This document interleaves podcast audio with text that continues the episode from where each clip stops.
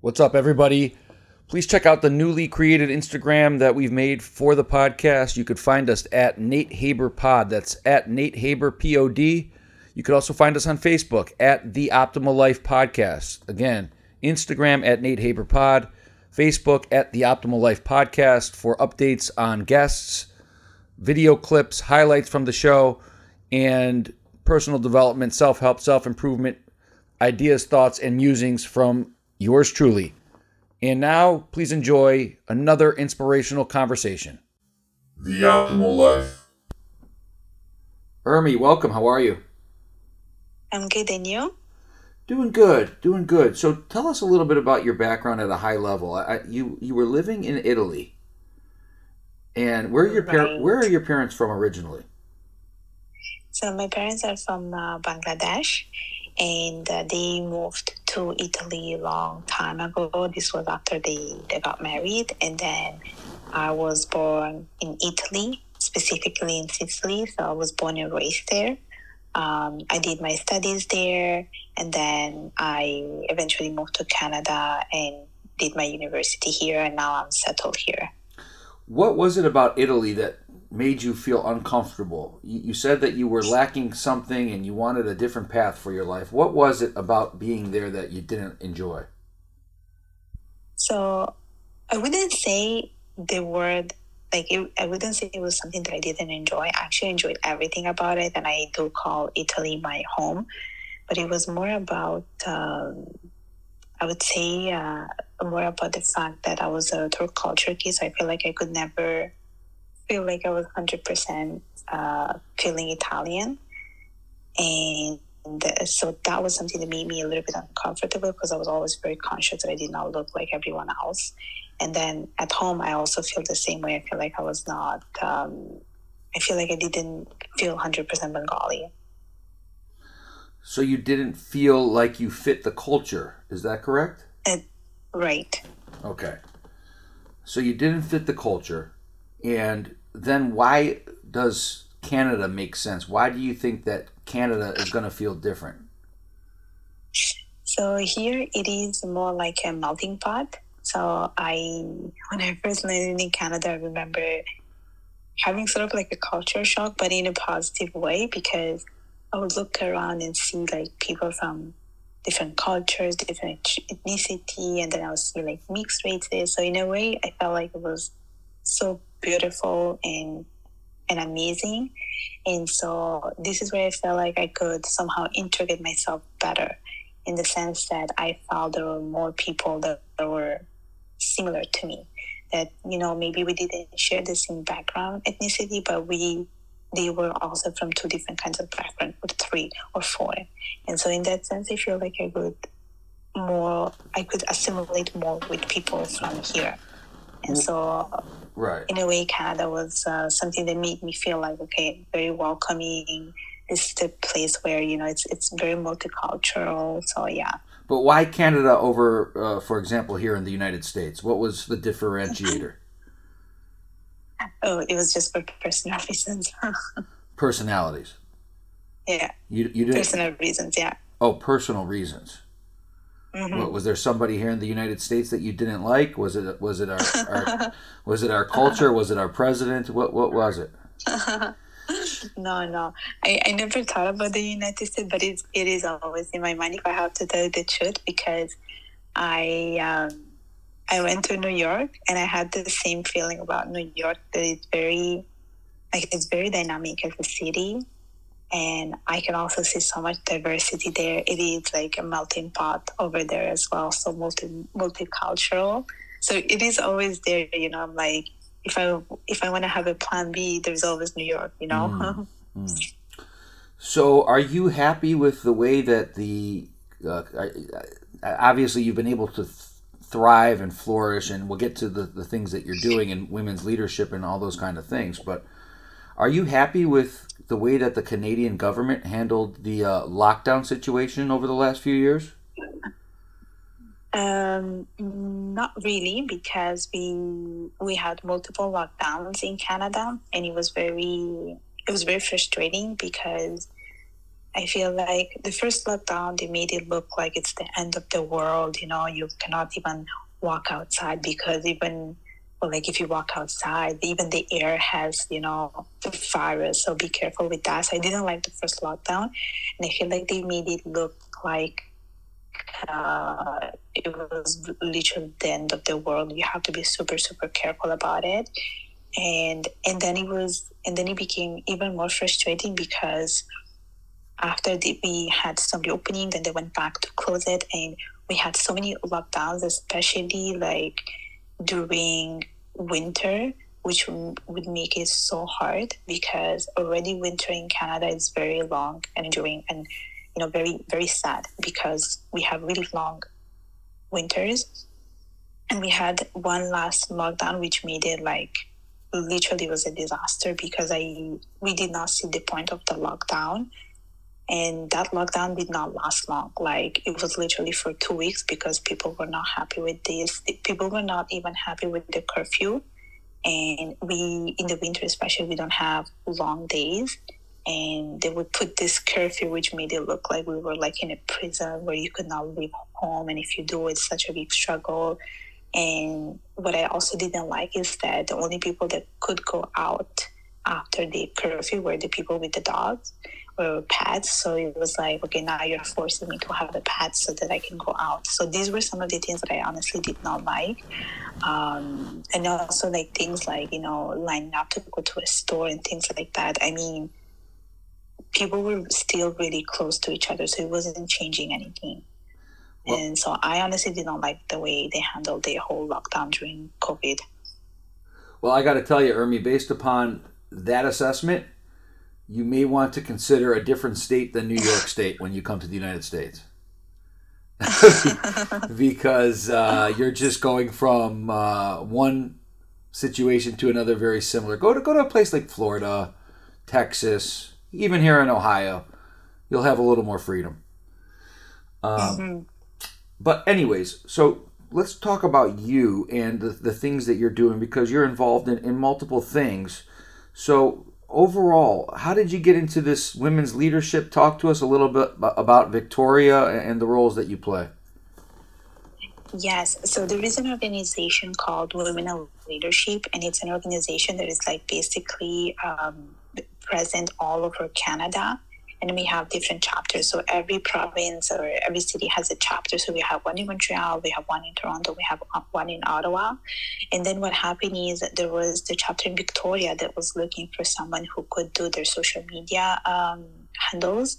They could handle their social media account. And so I reached out because basically the one from Montreal, they were already full of people. They didn't need an extra body to help them out. So I was like, I still want to get involved with this. I still want to, like, you know, spread the message of women's empowerment, women leadership, equality.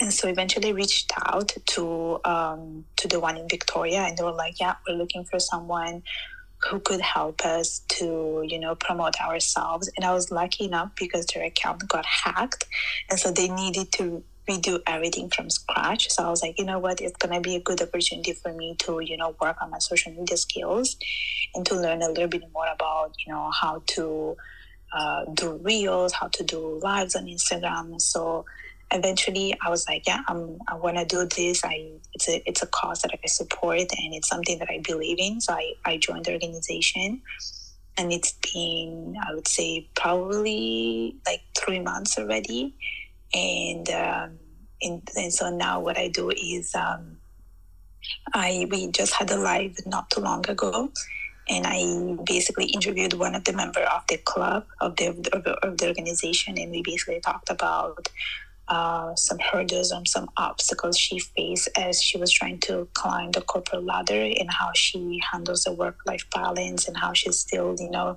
being able to achieve everything in her life and still you know, be a woman in leader. So basically, that's what we try to promote more women in leadership, and we also organize events throughout the year um, that that are open basically to all the women across um, Canada, and they can join virtually. And we talk about things like, you know, the power of LinkedIn. That's one of them. We also have other internal um, virtual events where people can join and have conversation with us. So we do a little bit of everything. We also have mentorship programs. Mm, Interesting. So, what makes a good leader? What makes a good leader? So, um, you know what? There are so many features uh, when it comes to leadership, and I can I can give you a, a whole list of what makes a good leader. But I, if I could like pick some of them, I think some of the traits that I believe makes a good leader is um, being passionate, uh, being empathetic, um, understanding towards uh, the, the uh, understanding towards the people, and also being inspiring and charismatic. So these are some of the things that I think are very important because I think as a leader, you want to be able to influence and motivate other people, but I think you also want to be caring and understanding towards the others as well and understand their needs and understand what they want and see how you can help them to help you. Was Adolf Hitler a good leader? Definitely not. He was not. No, no. Because you mentioned somebody that can inspire people, that is charismatic, uh, that knows how to connect, that knows how to send a message, that's passionate. I mean, doesn't he meet? Didn't he meet all of those things? He, he, he, he was. he may have. He may have been. He may have been. He may have been a very vicious person, but wouldn't you have called him? He, he exhibited skills of a leader. he was more of a dictator and he was giving instructions rather than inspiring people. People were obliged to do whatever he was saying. So I would definitely say he was not a good leader. He was a manipulator. Mm, he was a manipulator. hmm Okay. So, give some examples then of uh, people that you believe in society are. What, what would you? Who would you call a good leader? And if it wants to, if you want to stick with the women, because that's really your specialty, women in leadership. Who are some names that come to mind? I really like Meghan Markle. That's the first person that comes to, to my mind when I think about women in leadership. And I think she was she's also my biggest inspiration for many things that I that I do because she she's she's very similar to in terms of the causes that we that I support. Uh, she talks a lot about women in leadership, women in, women's empowerment. She also does a lot of volunteering work, uh, which she was doing before getting married and being part of the royal family. Uh, and now she does them even more. But she's very um, she's very altruistic, and I and I feel like when she talks, she comes across very compassionate and very empathetic and very genuine, sincere. So she's one of the people that I would consider to be a strong uh, women in leadership. So you say Meghan Markle. Hmm Meghan Markle. So would would you were you happy with the way that she came out with th- that book with her and Prince Harry and, and sharing all of the dirty secrets of the royal family? Um, I didn't read the book. I don't know if there was a book. I know her husband wrote the book, uh, but I watched a little bit of the documentary, and in a way, I'm glad.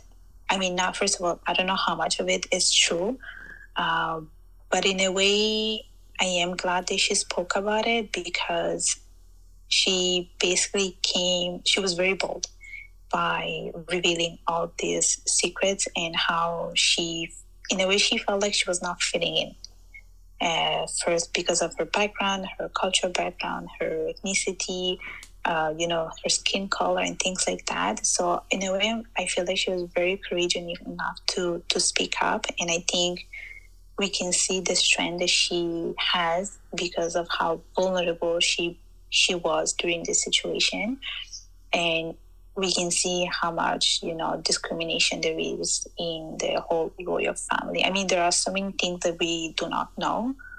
Uh, in a sense, I do believe about the things that she she said and how she was treated, why she was being in the royal family. So, do you believe that, uh, Urmi, do you believe that leaders should also be able then to, uh, when, when somebody comes to them, whether it's in the workplace or in a family environment, in a personal relationship, someone that's looked at as the leader, do you believe that they should be able to have an honor code where somebody should be able to come to that leader and trust that what they tell that leader it will stay with the leader instead of the leader sharing it with others. You mean you mean like confidentiality yeah yeah sen- sensitive stuff that may be more private. Yeah i think as a leader you also should be trustworthy and reliable. I think those are fundamental and i think it's it's related more about your ethics and i think that's very important because if you want leaders to you know follow you like you and so and so forth you want to make sure that you spread that uh, trait of being a reliable person. Like you can trust me and tell me whatever is going on because i feel like as a leader you are making change. And you can only make change if you have people coming to you and telling you about the things that needs to be changed. And for you to do that you need to make sure that you are reliable and you can maintain this confidentiality and but still be able to address these issues while being uh, confidential with the information that you have received. Okay. So wouldn't you then say then while Meghan Markle may very well be a, a leader overall, she probably fell short then in meeting that criteria that you just mentioned? Yeah, but I also think that I also think that however she was treated, it was not fair towards her. Um, it, I mean, I don't think that she has tra- signed a contract where they said you cannot say any of these things. You know, if you feel like, if you feel like you're not being treated the way you should be treated, then it's okay to come up with the truth. It's a bit like you know whistleblowing. Um, so are you are you suggesting? I'm, I'm sorry. sorry. I'm sorry to interject. Are, are you suggesting that uh, to be a leadership you must first sign a contract? Is that what you're, or are you just? No, no, no. No, I'm just saying I don't think she signed a contract with the royal family when she married her husband. That's what I'm saying. Where where do leaders it, where do leaders fall short, Urmi? What are some traits that cause people they might want to get there, they might want to be the head honcho, they may want to climb the corporate ladder, but they never really make it to the top. They're never looked at as a leader. What are some of the reasons you believe based upon the people you've surrounded yourself with that cause them to fall short? I think the issue is that some people think leadership is a title, but I don't think it's a title. I I've seen and I've worked with a lot of people that had very high titles, like you know, you can be the CEO of a company, you can be the VP of a company, but you can still fall very short as a leader because I think as a leader, you always want to be inspiring towards others. And some people don't do that. They just only care about their work and making sure that the work is done at at the cost of people getting hurt and and people like suffering. So like I've seen, especially in the corporate world, I would see that you know maybe you raise concerns about okay, I don't think I can finish the work, but some people they would come and tell you no you have to finish it before the end of the day. And that's that's also that's something where leaders are lacking on i would say. And they think that because they have a title they're just entitled to tell you whatever you want. What's the difference between being a good leader versus a good manager i think um, I think in a way they are intertwined. Uh, and I do think that, so in my opinion, I think when you are a good manager, you are mainly managing a group of people because of the circumstances around you. So, because of the role that you have. So, let's say you are a team lead, you have to be you have to be leading, you have to be managing the, the team that you are given, and you have no choice. And I think when you're a leader, it you can be a naturally you can be naturally a leader without having a team and still be able to lead your team without having that title. So I always feel like people that are in lower position they can still lead other people or lead someone without having a title. That's how I feel about it. Tell us a story about one of the women that comes to mind at, at your organization, Victoria, uh, that we mentioned before. Give us a, a, little story of somebody that comes to mind that has really impressed you with their leadership skills, and, and exactly what was it about the situation that made you realize now that's a person that, that people are willing to follow? Uh, so I only met one so far, You've so I'm gonna talk about her. mm, okay. Because we are we are very big and we just meet uh, virtually. Um, but, so, so, when you when you when you meet when you meet yeah, when, when, you meet virtually though, what exactly are you guys talking about? What are you? What are the conversations? What is the detail that's being discussed? We mainly discuss about things on like how can we make sure that our instagram page gets uh, more exposure so we're mainly brainstorming ideas for our instagram account but the, the person that I, I have spoken to, I did some background research on her because I had to do an interview with her.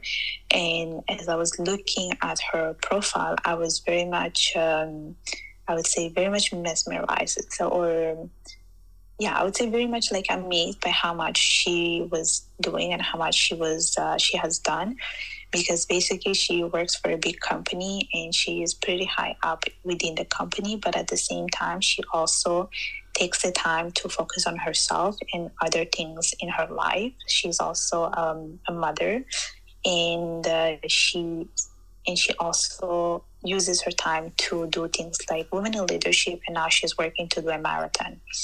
And so what i liked about her is that she was able to like juggle around and be able to do all the things that she wants.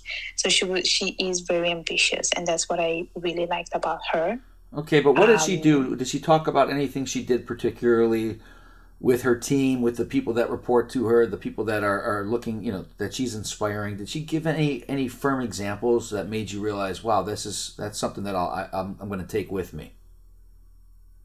Uh, well, we haven't went that far to discuss about that, but I can tell you my impression, which was that to me she looks like a very badass woman. That's how I felt about it because she was, she is very very ambitious and she does have a work life balance and i think that's what she's trying to promote to other women within our our organization is that you can have it all as long as you are able to manage and plan your time properly with the people around you. So that's what i liked about that. Do, do you believe that women in general are still not looked at and given the same fair shot that men are when it comes to leadership roles? Yes for sure. That's without any doubts. That's that's for sure, and I think it comes because, um, in a way, we're penalized. I think because after we reach a certain age and people look at differently, and also if we take some time off and then come back to work, I think in a way we're also penalized, which is why I think often in times men get promoted. And I also think the other issue is that um, we as women we tend to undervalue ourselves. Like we don't believe in our skills and ability to do as as efficiently as men on the things that we on the things that we do. Why? Why is that? Why do you think women feel that way? I think it's because of the way we have been raised in from our family. I think especially i can speak for myself i was always uh, I was always taught to be a people's pleaser and to be careful about not hurting other people's feelings. So I think because of that, we tend to lack a little bit of confidence in saying, okay, I can do this. So because of this circumstance, we tend to like back off from these situations because we think we're not good enough or we just want to be a perfectionist.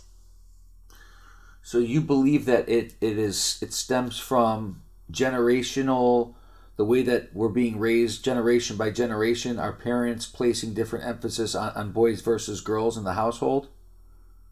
Yeah, I think so. I do think it plays a factor. Mm. So how, how do you guys how do you how do you overcome how do you overcome that stigma? I mean, I know you guys have this organization. You guys meet virtually, um, but it sounds like you're really talking more about how, how to brand yourselves from a social media perspective. How do you work on overcoming the stigma because that's really the most important thing is is changing the mindset and the mentality as a woman saying I am worthy uh, I I am ready. I am capable. I you know I can do this and I should do this. How do you get to that? You first of all, I think there are many ways, but they now, for instance, with the organization, we do have a lot of conversation about about it, and we want to have more conversation about it because I think one way is really by spreading the message and having conversations. But I think as women ourselves, we should advocate for ourselves and not be afraid of speaking up. And I think that's one of the one of the feature or one of the characteristics that every woman should have is that she should never be afraid of speaking up when she feels like something is not being right towards hers or when she feels like she deserves something better and I think overcoming fear, speaking up, are very important things that we should uh, that should do that we should do. And I also think having conversation within. Um, like at your house and educate other people around you, whether it's your parents, your partner, your kids, and also have conversations in your workplace. Because I think, especially now with the with what with what we have seen with the pandemic, a lot of women lost jobs. I think now it's important to have that conversation and being like, okay, I'm coming back to work. I need you to be flexible in in this and that. If I have to leave work earlier. So it's important to have conversation also with your employers because you can only lead change if you speak up about these things. And mm. so conversation, education, educating other people, being part of like different organization, finding other women like you in, you know, social media and creating community, that's also very important, I would say. Mm. Beautiful advice beautiful advice speak, speak, up. If you're if you're feeling that itch that urge you know something doesn't feel right inside don't suppress it. Don't just let it go because exactly. no, no, nobody's going to be there to advocate for you besides yourself. So you're going to let that moment pass you're going to suppress it and it's going to be that much harder the next time to speak up i think is what you're saying. And exactly. you, exactly. live, totally in, right. and you live in that loop. Uh, um, are you a feminist Um, I guess. I mean, I never really consider myself to be a feminist, but sure. What exactly does that mean to you, feminism? Um, for me, feminist to be a feminist just means to um, to fight for women's rights. To fight for women's right. Rights, yeah. And that so that's all that means to you is if you're a, if you support women's rights, then you're a, considered a, a, feminist. Yes, honestly, mm. even men can be considered feminists, not just uh, not just uh, women. It's about standing up for for other women and standing up for what's for all the rights and standing up for women's empowerment. That's uh, that's how I see it. Who, who's a good male leader that comes to mind, in your opinion? Oh. or, are, or are there not? Are there none that walk the planet? That's um, that's a tough question. If I have to tell you the, if I have to tell the truth, I mean, I do have an actor that comes to my mind, which I that's probably the only man I would say that I admire. I don't know if you know him. He's his name is Justin Baldoni. Um, he used to play in Jane the Virgin. I don't know. It's it's a very popular show, but basically, I follow him on um, on social media, and I when I see him, I do consider him as a feminist because I feel like he is able to understand what women uh, go through, and I can see how much he supports his wife in like following her dreams, in like you know helping her to to achieve all all her goals and i can see how much he supports her in her personal development. So i really admire him. Okay but let me he also let me just ask you real quick. Let me just chime in here Urmi. Uh, that's you're talking about a male figure who's kind of got that feminine uh, supports the women all that kind of stuff. But i'm just talking to you and back to general leaders leaders throughout this world. Who is a strong male leader that comes to your mind? Uh I think the only person that comes to my mind right now is Obama. Obama. Yes. Okay, and, and why did you think that he's of, of all the people in the world, the only one that comes to your mind is uh, Barack Obama? Why is he, or why was he, or is he a strong leader? Because, so I feel like throughout all the throughout the history of throughout the American history of all the presidents that have been there. I feel like he's the one that literally like um, stood out there, and I feel like myself being a woman of color, I feel like I can relate more to him and where he's coming from, and he comes across to me as a very charismatic person.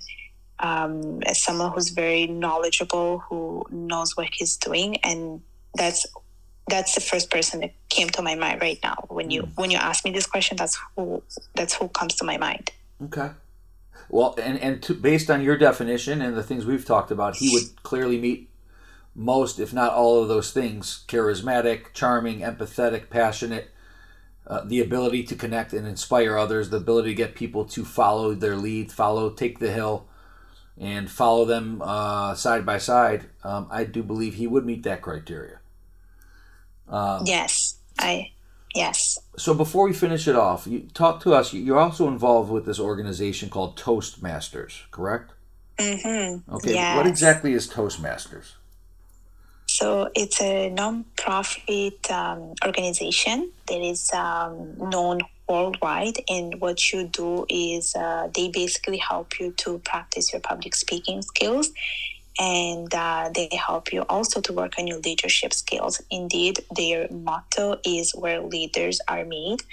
And basically, this organization was founded in 1949 by Ralph Smedley, and the whole intent was literally to help members of this club to work on their leadership skills.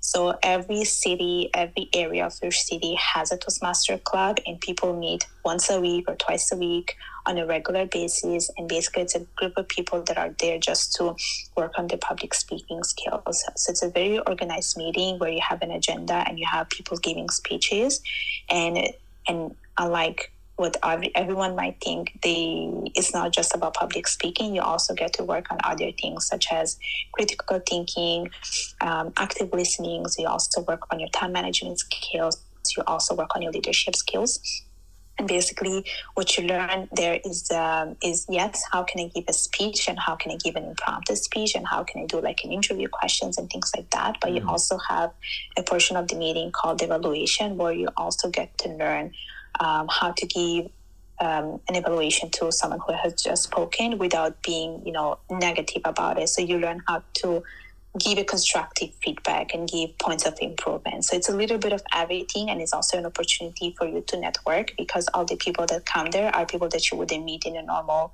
let's say work setting these are people from like different cultural background different work background that have this common goal with you, which is I want to be a better leader. I want to be a better speaker, and I do think that it's um it's a great opportunity for you to this to literally develop in uh, in yourself. And I've been part of this club for the past uh, four years, and I enjoy it every time I go because I feel like it's also a learning opportunity because you are listening to a speech and everyone that is speaking is talking about different topics so it's for you it's also it's an opportunity to learn about something that you wouldn't if you were let's say i don't know in a going to going to to work for instance because there are people from so many different backgrounds they can they can talk about i don't know it they can talk about artificial intelligence things like that things that are like outside of your field i would say Okay, well that's perfect stuff and, and a fantastic way to finish. So I, I let's let, let's finish this with this since you do talk about impromptu speeches, and you've been doing this for a while, and uh, I want to I want to see what you what you got here. So let's see how good you are. Uh, Oh, my, my, my my birthday's my birthday's coming up in a matter of days. I'll be turning 42 years old in, in the next several days. So let's okay Let's do it. Let's, uh, you know, we're, we're gathering around, and it's time for Urmi to give me a, a toast for my birthday. What what would you have to say? so you're turning 42 That is correct. in a couple of days in couple of days right Correct. Okay. Okay.